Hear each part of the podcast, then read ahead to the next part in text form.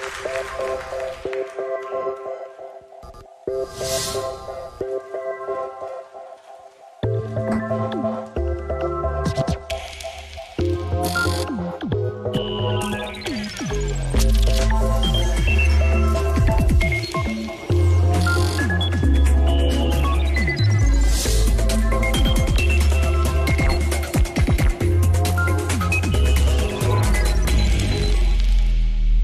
morning, everybody. Good to see you this morning. Glad that you're here. Welcome to North Point. If you're here in person or online, we want to welcome you. We're excited that you guys are here. Um, guys, so many good things are happening right now. I'm just so excited. Hopefully, you were able to be here last week for our Vision Weekend, where we talked about lots of uh, amazing things that are happening. If you weren't here, I'd encourage you to uh, go back and take a watch and or a listen of that message because that's was sort of setting the, the stage for what's coming uh, over the next six months to a year and where we're going as a church. Um, by the way, one of the things we're really excited about is our Kerman multi site launch on Easter weekend. If you guys could be praying for that, isn't that an amazing thing? It's going to be an amazing thing. Um, if you just take a look at this, I reminded you of this last week that there are five purposes of the church or five functions of the church. And one of those is mission, that God's called us to be on a mission. And so we really want to go and tell and be people that send. The more things you plant, the more people will be reached, the more people will grow. And so I want to be a part of that. Now, you may be here and you may live near Kerman. Or you may be saying, you know, I want to be a part of that to go reach some new people in a community that we've not been in before. If that's you, I want to invite you to be a part of our Kerman congregation. Commit to a year of attending out there. That'd be great. I mean, the, the benefit is twofold. Number one, you're a part of a congregation that's growing and beginning. Uh, that is North Point, but at the same time, you're freeing up chairs for people here in Fresno. I mean, it really is a win win kind of thing. We just want you to be a part of us. Now, uh, if you'd like to do that, I want to encourage you to be thinking on it. But February 26th, here in the Worship Center, at 9 a.m., we're going to have breakfast, and it's our Kerman Launch Info meeting. So, right here, 9 a.m. for breakfast, February the 26th. And then I also mentioned last week that we were going to be headed into lots of different parts of the world and uh, going on mission to five different locations. Take a look at the map. Uh, we're going to Mexico in the fall of 2022, Kenya, uh, June of late June of 2022, Russia, July of 2022, India. Uh, October 2022, and then we're going to even do heavy, uh, serious missions work in the Caribbean, if you can believe that. Um, Barbuda, the summer, fall 2022. If you're interested in any of these global trips, I would encourage you. March 5th in the Worship Center, there's another informational meeting, breakfast provided. So you want to get involved in peace. And this is a part of our global peace plan where we're going out. It's an amazing thing. Now, hey, also want to draw your attention to other things that are going on. There is a new. Um, a new piece of literature that we're producing for you every weekend. It's called North Point Now. And uh, you're going to get this every week, which will tell you things that are going on in the church. There's also www northpoint.org front slash now. We always describe what we're doing by our five purposes, the things that we're made for. And I'd encourage you to take a look at this and just figure out how you can be involved, ways you want to connect. One of the things I just highlight to you is uh, a women's event that is coming up, a special women's event called The Gathering. Our last gathering, we had about 900 women for. It was amazing. It is a great place to meet people. It's a great place to be encouraged and to grow. So, ladies, get ready February 25th, uh, 7 p.m. for the gathering. And then today, uh, wanted to mention to you we have our core classes directly following this service. I would invite all of you to join me for lunch. Hey, I think it would be an amazing problem if so many people came for lunch, I had to order like Little Caesars pizza. That'd be awesome. And uh, some of you would get the good stuff, others would get Little Caesars pizza, but that's okay. That's a good problem to have. And, uh, or we'll go get Taco Bell or something. But you come on me, I'll buy your lunch. North Point will do it. And, uh, and our core classes, Core 101, is all about what it means to belong to a church family. what does it mean to be a part of a member of a church? I teach that. I'd love to get to know you. Join us for one on one. It's okay if you haven't signed up. Childcare, we have childcare. Um, and then 201 is all about maturing and growing in your faith. 301 is all about ministry and serving others. And 401 is all about mission. If you're wondering what makes North Point tick, start in our core classes. That's the place to begin. Hey, also want to mention to you, I actually forgot to mention it at our last service, but I will mention it to you. Last week on Vision Weekend, you passed our budget by a 99% yes vote. So thank you for that, and let's hear it for yourselves. That was pretty amazing. And thank you for your giving commitments. You guys know uh, our giving money doesn't come from the clouds, it comes from the crowds of people that are saying, I want to advance the kingdom of God and I want to make a difference. And so we're excited about that. Now, we're launching a series of messages today that we're calling Screen Time. And I want to talk to you about how do you grow as a disciple in a digital world. And as we begin, I want you to pull out two things. Pull out your message notes. Everybody grab these. And now pull out your phone. Would you do that? Pull out your message notes and reach in that purse or reach in your pocket and grab that phone. Everybody hold up your phone. Come on. Hold it up. Let's wave it in the air. Let's do the concert thing. There we go. Na na na na. Na na na na. There you go. Good. Nice job. All right. You got both of these things. One hand, you've got a mobile phone or a smartphone. The other hand, you've got notes. Now, I want you to look at your smartphone first. Everybody look at it. Don't answer it. Don't call anybody. But if you have a, smart ho- a smartphone, I want to say to you, you now hold in your hand more power than NASA had when they put a man on the moon. Did you know that? Let me show you what the first hard drive looked like. T- got a picture of it right here. The very first hard drive ever created was right here, IBM. Look at that. That was it. Do you know how much storage that held? Five megabytes. Five megabytes of storage. You can see it wasn't very portable. It took two men, several thousand pounds for five megabytes. Here's another picture of it. This guy right here pointing out the very first hard drive. If you'd go to this next picture for me. There he is. In fact, I love what somebody on the internet did. He, they did a little caption next to it. If you just take a look at the caption, I got a kick out of it. it said, When this baby gets warmed up, it can store up to eight photos, you know. now, in your phone right now that you're holding in your hand, even if you've got a cheapy phone, you have a minimum of a thousand times that power. Most of us have about 10,000 times that power put in the palm of your hand. You have no idea how much power you have in your pocket. Listen to me. This little device is the most behavior changing invention in the history of mankind. It really is. Nothing else even comes close. Not the wheel, not fire. Think of the inventions. Not the steam engine, not the car, bless Henry Ford, but not the automobile. Nothing comes close to the power of these. Why? Well, because if you compare this to a car, what can you do with a car? A car, maybe you could do 10 things with it, but you can do thousands of things with this. If you, if you can and you want it to direct you to the right place, you can do that with GPS. It becomes a travel device. You could listen to music or watch movies, obviously, entertainment.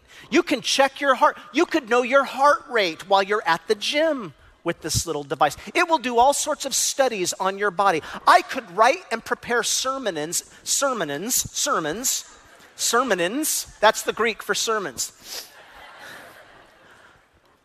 I could write sermons on this and then deliver them. I could auto dictate. I could speak to it. Hey Siri, what time is it? It's 11:37 a.m. It's 11:37 a.m. Listen, when they decided to put a computer in a phone, it absolutely changed everything. And, and by the way, speaking of computers, while there are hundreds of thousands, even millions of computers it, people own a computer in the world, there are billions of people that own these. Now, let me tell you what the danger is. There is a danger with this. Write this down. This is the teaching of the day, and that is this endless appetite added to endless access is a recipe for what the Bible calls gluttony. Let me say that again. If you have an endless appetite and you're, giving, and you're given something that has endless access, that is a recipe for what the Bible calls what? Gluttony. By the way, how many of you understand the sentiment of this picture right here? Take a look. Everybody get what that's trying to say? Now, that really is the current state of some families, or this next one. These have become such distracting little devices because here's the thing, guys when this came out, it changed our daily habits. It changed our social patterns. It has literally changed our life. I mean, when you see people walking, this is what you see. People's hairlines today are memorized because they're looking down. We don't live in the same world that we used to. Do you guys remember? There used to be a day when you actually listened to your phone. Remember what phones looked like? Remember, you used to get caught in the cord as you were walking around the kitchen and you'd sort of get tangled up. Some of you were like, Cords? What are you talking about, cords? Now, today you don't listen to your phone. Today you look at your phones. Look at this. You just do this. In fact, I'm taking a picture of you guys right now. Ready to be famous? Here we go. Right on Facebook later today. Guys, this has changed everything. Just take a look at these images, for example. You saw, see images of people just sitting around waiting, or, you know, how many of you have seen a picture like this before? Or these ladies. Everybody's got their head down today. This is what we look like when we're driving, for example trying to get to work. You see people, or here's one of people going to work. Now, this is a really interesting photo. I, I, put this picture up because there was a story that came out in the San Francisco News. These guys were going to work on a train, and a guy walked in and pulled out a gun, and nobody noticed because they were all on their phone. So he put the gun back in his pocket. Then a few minutes later, he pulls out a gun again. Nobody notices, nobody pays attention. So he puts the gun back in his pocket. He pulls it out again. He pulls it out a third time. Nobody's paying attention. Finally, the guy puts the phone in his pocket and he gave up and he walked out. Because we're distracted by these little guys. Let me give you one more picture. This is a picture of family in the 21st century at, at mealtime. Is that right? Family fellowship today. Guys, here's my point endless access endless use. Guys, admit it, you even use this in the bathroom. Am I right? Come on, show of hands. How many of you have used this in the bathroom? We don't have pictures, don't worry, it's fine.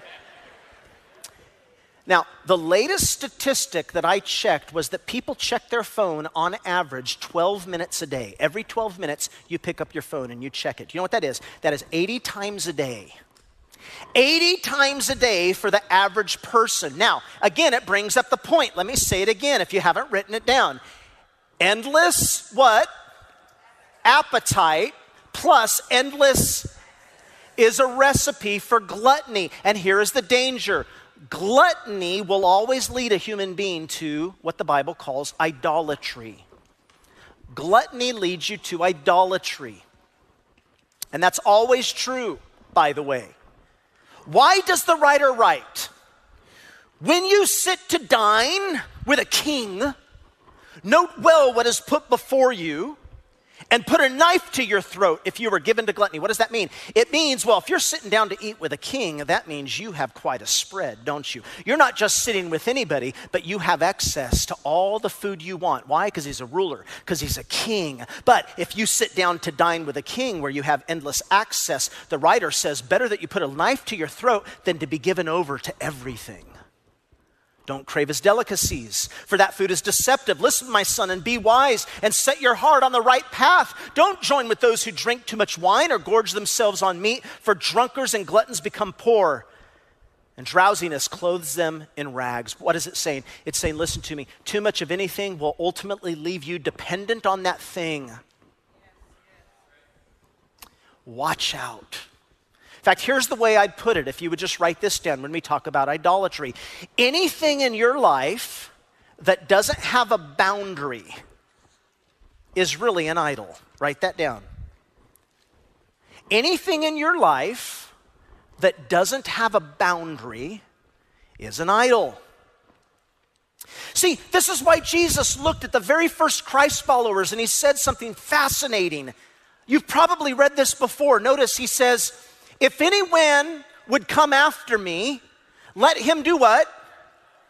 And take up his cross daily and follow me. Interesting. What's he talking about? He's saying if you're going to be a disciple, an important aspect of that is you must have areas of your life where you do what? Deny yourself. Now, unfortunately, in American Christianity today, there are lots of churches that teach, well, to become a Christian means that God should just bless you in every way. You should never have to be hungry. You should never have to deny yourself. You should have all that you need. God will meet all your needs. God is here to bless you. Baloney. To be a Christ follower means I put myself in a position where I will have to set some boundaries or some limitations. Why? Because he says, For whoever would save his life, notice down here, will lose it. But whoever loses his life for my sake will what? Find it. Listen, he says, What does it profit you if you have endless access? What if you could inherit the whole world, but it forfeits your soul? What would you give for your soul? Jesus is saying. See, now listen to me, friends. Jesus understood this truth, and I want for you to get this. Jesus understood that life without a boundary is ultimately a life that will fall apart. And I have seen, as a pastor over the last 25 to 30 years, lots and lots of lives fall apart because they did not have boundaries. They did not set on themselves limitations. Why? Well, let's press this for a minute, particularly as it relates to screen time, because this is an important thing. Humanity has never faced this before. So, what are some of the dangers of too much screen time? I'll write these down. Let's go through them quick. First of all, there is the danger of what I'd call distraction. The danger or hazard of distraction. Now, if you're the average human being, you're going to live 27,375 days. That is the average number that human beings live on this planet. Let me say it again 27,375 days. Now, here's something shocking.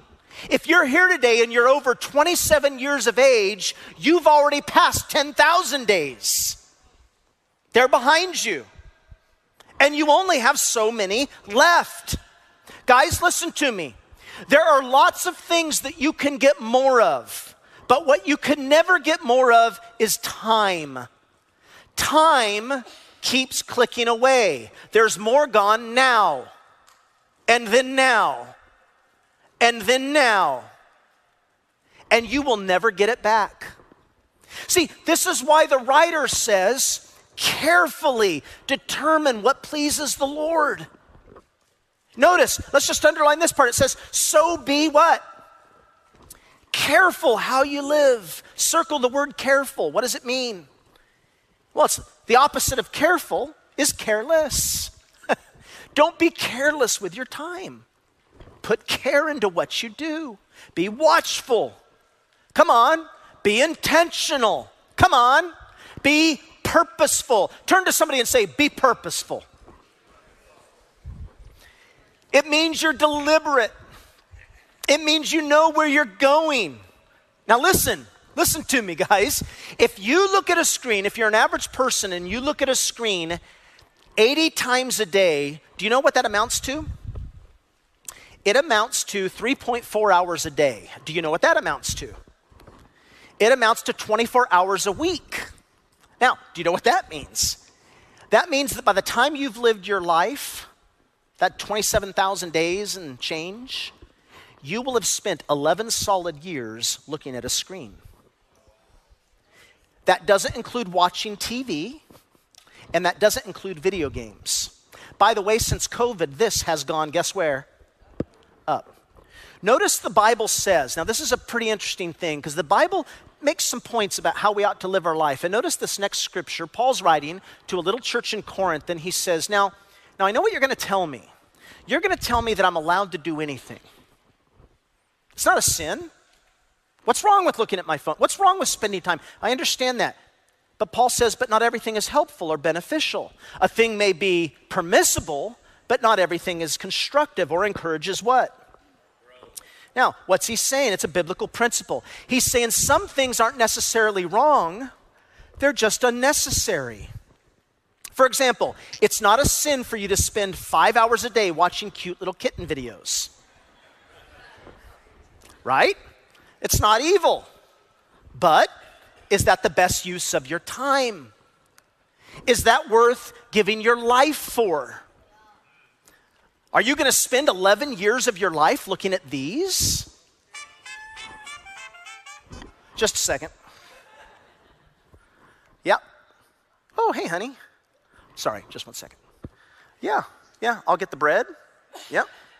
And yeah, yeah, oh, yeah, I got it. I am good looking, so are you. I love you, sweetheart. All right, we'll see you later. Bye bye. Now, let me just tell you guys something.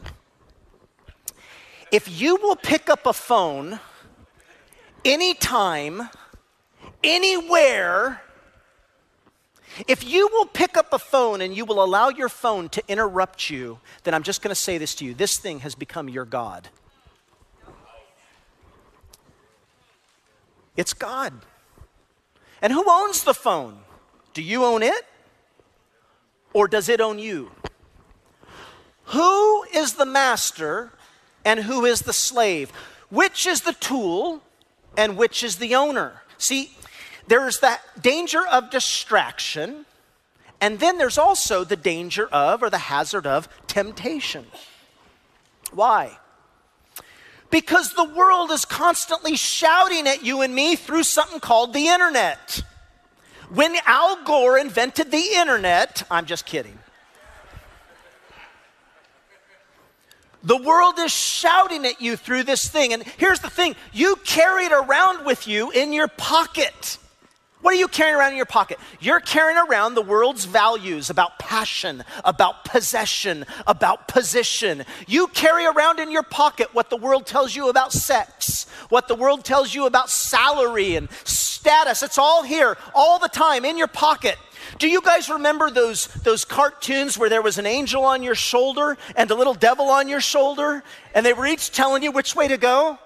I'm going to tell you, if that were done today, you don't need a devil, you just need a phone. And it's always in your pocket. And here's what I'm saying to you whatever gets your attention gets you. Wherever your eyes look, you will inevitably go where? You will go toward it. So, this is why the writer of wisdom says, Do not crave his delicacies, for that food is deceptive. Be very, very careful. And you start thinking, as you're tempted by things, well, everybody's doing this, so it must be okay. My goodness, everybody's playing Wordle today. So I should play Wordle today. By the way, today's word is skill. I just gave it to you and blew it for you, didn't I? Spoiler alert. Get off your device. I just made it easy for you. Watch out for that. Let me give you the final danger, and that is this write this down. It's the uh, hazard of neglect. The hazard of neglect. Now, what do you neglect? Well, first and foremost, you neglect the Lord. Specifically, you neglect time with the Lord. See, here's why. If the average American spends 3.4 hours a day looking at this, I'm just going to ask you how much time with Jesus are you spending each day? Guys, there is something totally out of whack here with behavior. 3.4 hours here. I don't know anybody that's spending 3.4 hours a day with Jesus the Christ. And I'm telling you, it shows up in your lifestyle, it shows up in the things that you're doing. I wonder why people, I wonder why their lives are falling apart. I'm going to tell you, it's because you don't spend any time with God. You don't spend any time with Jesus. You know, it's interesting. Of all these people that, you know, they want to come over and they want to, Pastor, will you tell, I got some stuff to talk to you about. I'm going through some really hard stuff. And you will come to a short little bald guy that knows nothing and give me two hours of your life, but you won't spend two hours with the counselor of counselors.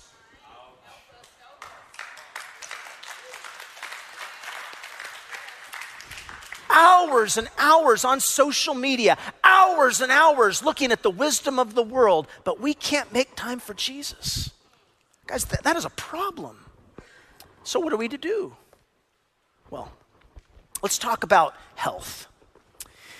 Because we can't just take a phone to these things and say they don't exist. So, what are some things you and I can do to maybe be a bit healthier with our lives? Write these things down. Number one, be aware of what you're gazing at. Be mindful. Be mindful. You know, one of my heroes was a guy by the name of William Temple. And he said something interesting. He said, Your religion is what you do with your solitude. Now, I want you to think about that. He said, Your religion is what you do in your quiet time. In other words, when you have time, when you don't have time to, you know, usually you don't have time to think about anything else, but when you have time to think about something, what do you think about? What do you comfort yourself with? Where do your thoughts go most effortlessly? Now, he said, whatever that is, that's your God. That's called worship proportion craving. Your religion is what you do with your what? Solitude. So, what I'm saying to you is learn how to take some of your solitude and give that to whom it should go to. Who should it go to? God. Spend time in worship, spend time in the Word, spend time in prayer. By the way, by the way, do you know who wrote the very first scriptures, actually wrote them? You know how powerful it is that we have the writing of Scripture? Guess who coined the very first? Any guesses? It was God Himself when He inscribed the commandments to Moses with His own finger. And then He looked at people and He said, Now you go write this down. Go write this down. Take note on what you hear, write this down. And the same words that spoke the universe in existence, God saw fit to put in writing so that you could read them. You don't think they have power? You don't think these words won't change your life? This is not just a book, it is a living book. It'll change your life. People say, you know, why do you feel like you have to defend the Bible? I don't have to defend the Bible. I'll just let the Bible out of its cage like a lion. It'll take care of itself because His Word is alive and it makes a difference. But are you spending time in it? Let me tell you something else that Temple said. One, again, one of my heroes, he said, When you worship God, he said, Don't you see what worship is? He said, Worship is the submission of our very nature to God, it's the quickening of our conscience by His holiness, it's the nourishment of the mind with His truth, it's the purifying of the imagination with His beauty and the opening of the heart to his love. It is the surrender of the will to his purpose. And you need to give yourself daily time where you do this. And when you take your time and you give it to God and gaze at Him through worship and prayer and the Word, come on, guys, notice what it says. Set your heart on what path? The right path. And that'll affect what you're doing, and that'll affect what you're experiencing. No wonder culture is so confused. My son, he says, give me your heart. Let your eyes keep my ways, he says. Where your eyes go, is that important?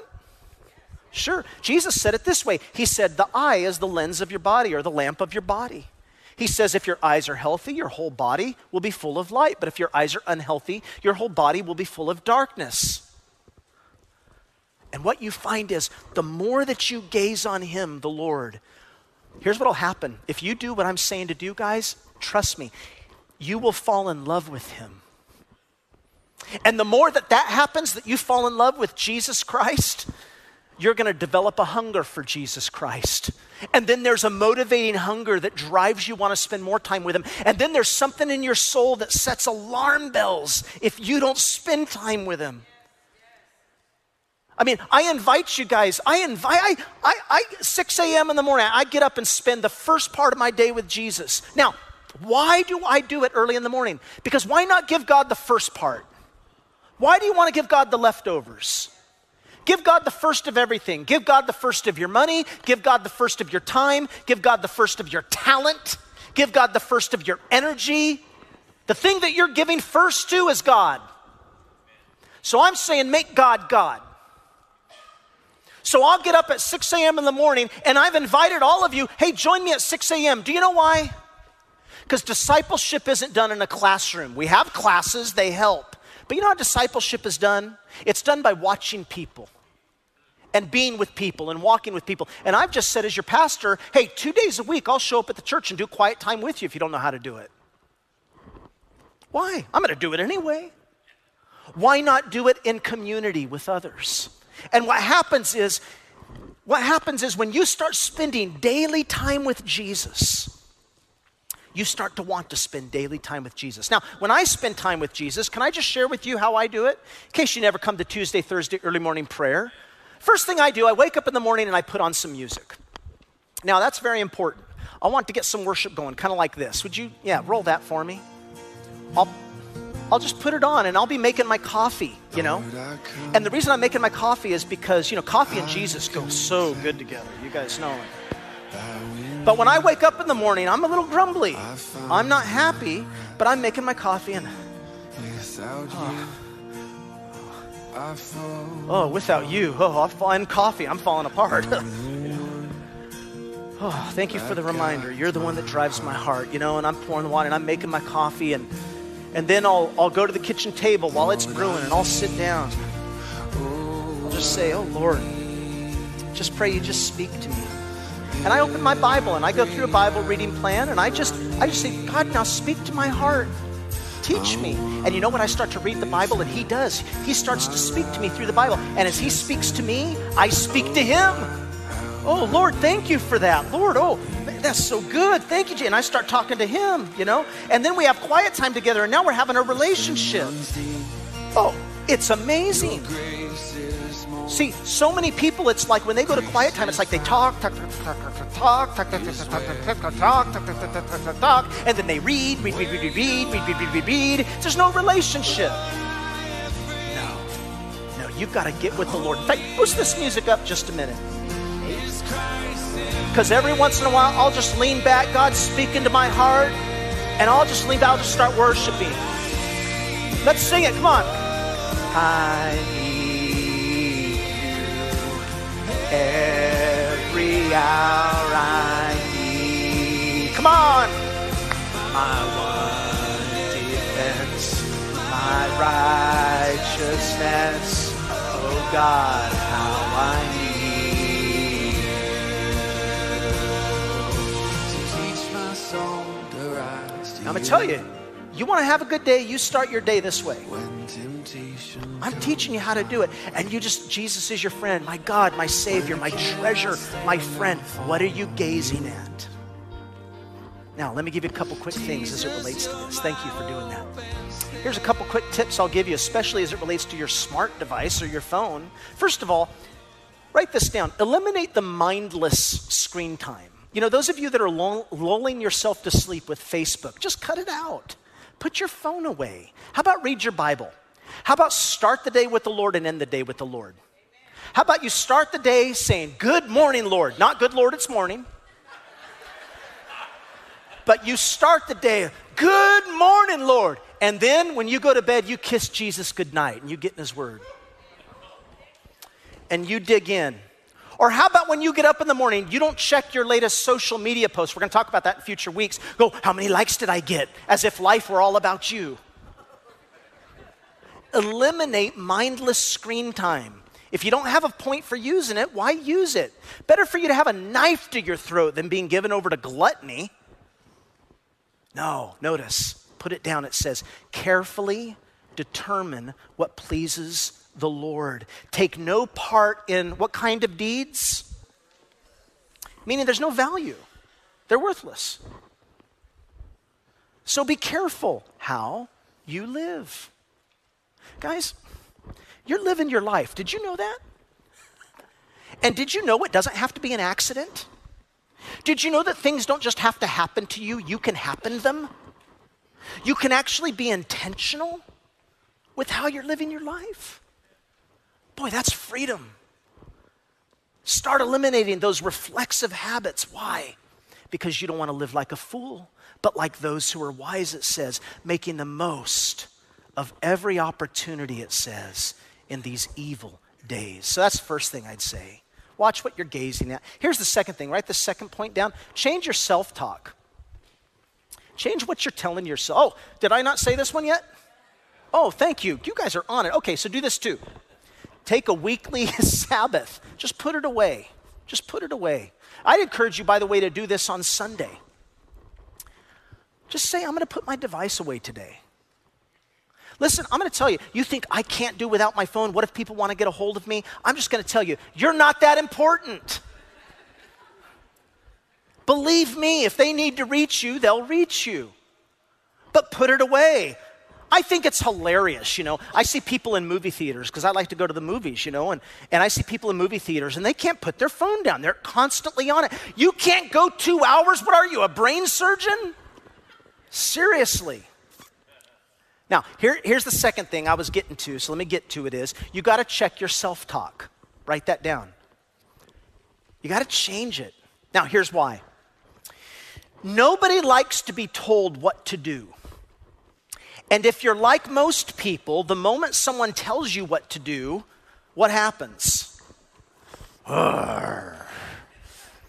your resistance kicks in you know, Pastor Shane told me I can't be on my phone 3.4 hours a day. I'm going to be on it five hours a day.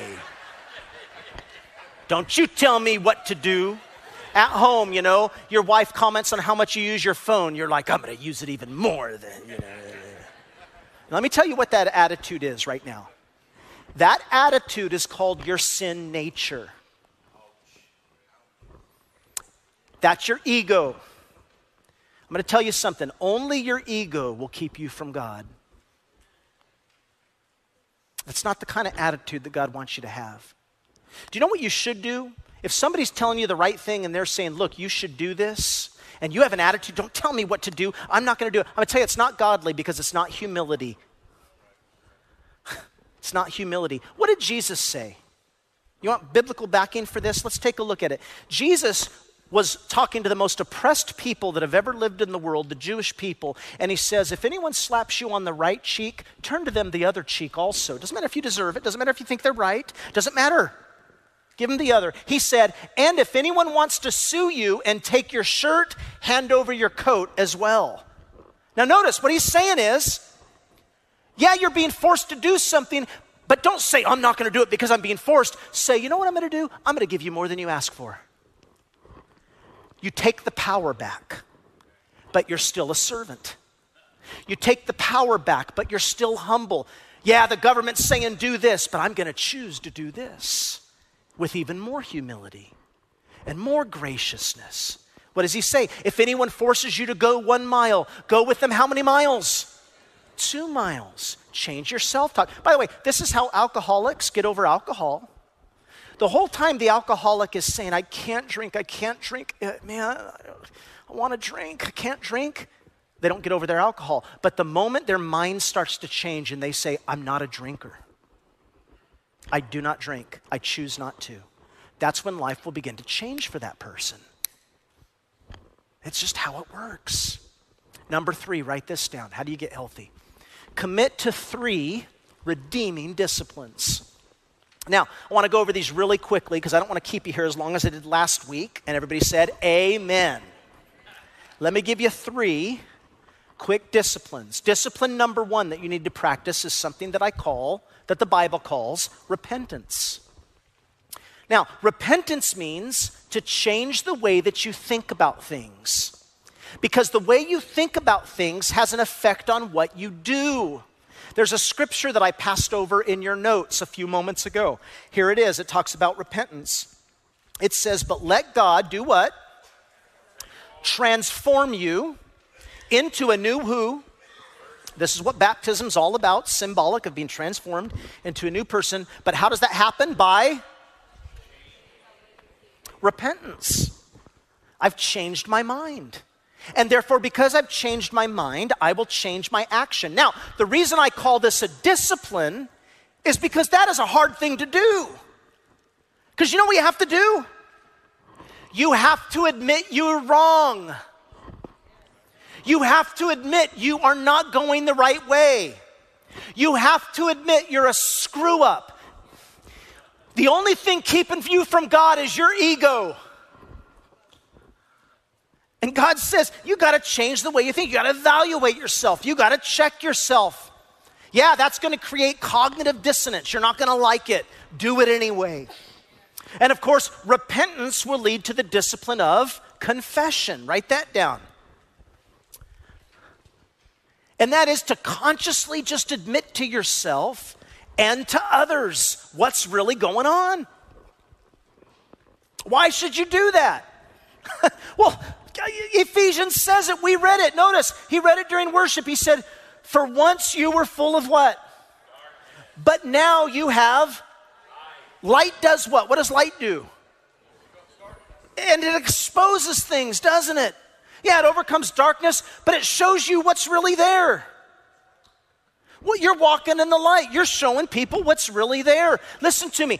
I'm going to tell you guys, those of you that have been in a small group with me, no, I have no problem you knowing the sin issues in my life. I have no problem telling you I'm an idiot. I have no problem telling you I, I struggle with um, uh, wrong sexual desires. I have struggled with physical cravings and addictions. I have, I have a past that was destructive with infidelity and all sorts of things that I tell people in small groups. I, now, why don't I care that you know that? Because if God already knows, what do I care what you think? I don't care what you think about me. I live for an audience of one. And I'm covered by His grace. And do you do you know do you know that everybody thinks that if they just confess to God that oh it'll all be okay. No, no, no, listen. Everybody confesses to God, but their lives are still falling apart you need to not just to confess to God, you need to confess to people. Why? Because that's where it gets real. Everybody says, Oh God, I'm humble before you. Yeah, no, duh, He's God. Everybody's humble before God. That's not saying very much. But are you humble before other people? Now that's the truth. Are you living in the light? James says, Confess your sins to each other to each other. And then if you do that, you pray for each other so that you can find what? Healing. That's where healing's found. It's, it's in confessing to each other and praying over each other. I, I've messed up. I'm a screw up. You guys know there's nothing you could say that would shock me because I know myself. And I'm only going to respond to you in grace because I know myself. There's no reason I should judge you. I'm a bigger idiot than you. You need to confess to each other real humility, true surrender, authentic vulnerability. And what happens is repentance leads to the discipline of confession, where you're confessing to one another, and that leads to the discipline of accountability that happens in true relationship and vulnerability, where you learn to bring the best out of each other. Because you get tired of telling somebody, man, I did it again. I did it again. Let's keep praying, man. You're going to get this. Eventually, that starts to work as long as you stop hiding. Some of you, you're addicted to this. We're going to talk about that in future weeks, and you need to confess it to somebody. So, what was number one? Let's review. Be aware of what you're gazing at. Number two, change your self talk. Number three, Commit to three redeeming disciplines if you want greater health in your life. Finally, let me close with this point, then we'll be done. This is a biggie. This is my favorite point. Write this down. You need to learn how to be ravished with Jesus. You need to learn how to be ravished with Jesus. Now, I use the word ravished on purpose because a lot of the stuff I've said today feels negative, doesn't it? I'm telling you, hey, stay away from this. Don't look at it. Turn your mind away. Don't think about it. You know, uh, get accountability. But I'm going to tell you, the negative things I've said will not be enough. In fact, I don't have this in your notes, but there's this great scripture that's really balanced and healthy. It's Hebrews chapter 12. Notice what it says. It says, first in Hebrews, let us run the race before us, and it tells us to cast off every sin and every weight that entangles us. Now, it does say that. There are things that are negative. You need to cast them off, but it can't stop there. No, no, no. It does say that, but it can't stop there because it also says, Come on, let us fix our eyes on the pioneer and the. Let me just illustrate with this in closing. There was a guy by the name of Thomas Chalmers. He's also one of my heroes. This is a picture of him. Isn't he a good looking guy? now, he was a Scotsman, he was a pastor, he was also a statesman, and he lived in Edinburgh. And he was really upset with the poverty in the city that he lived. He worked with these people, and here's what he found he found that many of these people had life dominating habits, they couldn't get over their habits. As a result, he wrote a fascinating chapter. It was actually a sermon, and you can get it on Amazon today. I'd encourage you to get it, but I want to just read you the title. The title of it was The Expulsive Power of a New Affection. The Expulsive Power of a new affection. Interesting. That's an interesting title. Let's say it together. Ready, everybody? The expulsive power of a new affection. What he's saying is, and it's in the title, he's saying the only way that you can ever release the soul from the power of a beautiful object is you have to give the soul a more beautiful object. There's no way that you can simply just say to your soul or your mind, well, just turn away from that thing that you've grown to like or you've grown to be addicted to. Just stop it. Just, no, no. He says that's impossible. He says the only way to break the power of a beautiful object is you've got to give it a more beautiful object. Do you see? This is the way you overcome addiction. You've got to learn to be in love with Jesus Christ. You've got to learn to fall in love with the Lord. This is why the great poet Back in the 1700s, John Donne, he put it this way this is so good. He said, he was praying to God and he said, Take me to you, Jesus, imprison me. For I, except you enthrall me, shall never be free, nor ever chaste, except that you, what's the word? There's the word. Except that you, what's he saying? John Donne. Interesting. What an interesting thing to say. I'm giving you all this old English. It's almost risque, isn't it? It's, it's so weird. What do saying. He's saying, Look, God, Jesus, if you don't imprison me, I'm going to be imprisoned by something else. Jesus, if you don't ravish me, I'm going to be ravished by something else. Take me to you, imprison me, for I accept you enthrall me. I'm never going to be free. I need you. That's the heart of change. Jesus is the beautiful thing that you have to seek. Jesus, you are our beautiful thing. Pray this with me. Jesus, you are my beautiful thing. Help me to fall in love with you and expel those other things that compete for you.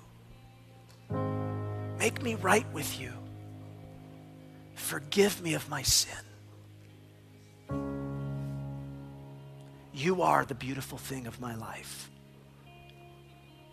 My new affection. In Jesus' name. Look up at me for just a minute. Now, if, when you mean that with your heart and you begin to spend time with Jesus, it has expulsive power. And all of a sudden, I'm going to close with this scripture. You begin to say, like the psalmist, Jesus is so important. So the psalmist would say, Jesus, God, better is one day in your courts than a thousand anywhere else. I'd rather be with you than anywhere. I would rather be a doorkeeper in the house of my God than dwell, not swell, in the tents of the wicked. Wow. I pray you could say that. If you're here and you don't know Jesus Christ and you'd like to, I just want to say He loves you. You could know Him. If you want to pray with somebody, you can go to our lounge to my left. They'd love to pray with you. Please pray with them. Let us know on your connection card you're committing your life to Jesus Christ today. We'd love that. Um, the important thing is that you know Jesus Christ and that you walk with Him. Father, bless these. Be their encouragement and their strength and their hope. We give you the praise for them. In Jesus' name.